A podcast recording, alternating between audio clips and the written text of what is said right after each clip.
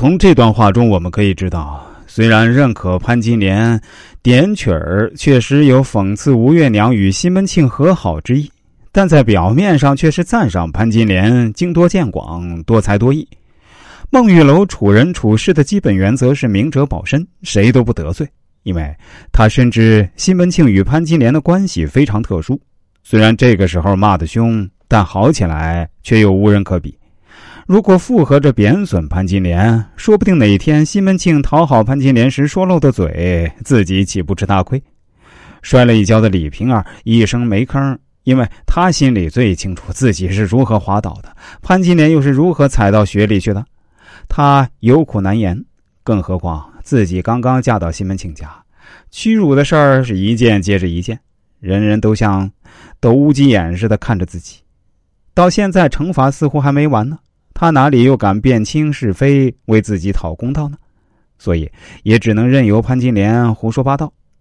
事情到这里啊，似乎还没完。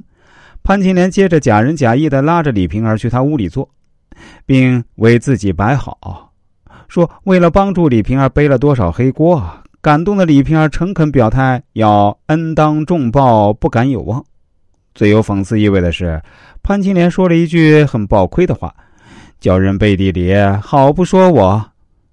巧的是，西门庆刚刚背地里因为李瓶儿摔跤的事儿，也说了潘金莲一通。我们接下来说说，这紫裙子还是问我借的。西门庆看见宋惠莲穿着紫绢裙子，大不以为然，对吴月娘的使女玉箫说：“怎的红袄配着紫裙子，怪模怪样？你明日对你娘说。”与他另一条别的裙子穿配着。玉箫回答说：“这紫裙子还是问我借的。”在这里，其实还有几点要注意一下啊。第一点是西门庆为何不喜欢红配紫？更进一步说，为什么不喜欢宋惠莲如此穿衣？这红配紫啊，的确太俗。但是，宋惠莲身边的那些女人们穿衣打扮又都是行家里手，可为什么没有一人指出来？因为。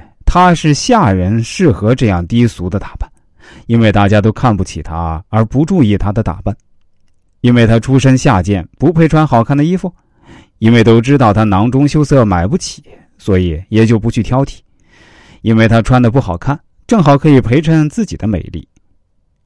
吊诡的是，本不该注意此事的西门庆，却偏偏比女人们更注意。为什么？因为他看中了宋惠莲。把他列在自己喜欢的女人之列，自然要以他喜欢的女人衣着标准来要求，而他喜欢上的女人打扮上无一不是花团锦簇、各显风采，符合他的审美眼光。西门庆对女人的喜爱总是由色而性，看着顺眼和上眼是第一步，所以他要求宋惠莲换裙子，就先将她纳入自己的色眼，从裙子的搭配入手，亲自包装她。第二点，西门庆为何让吴月娘另找别条颜色裙子给宋惠莲穿配着呢？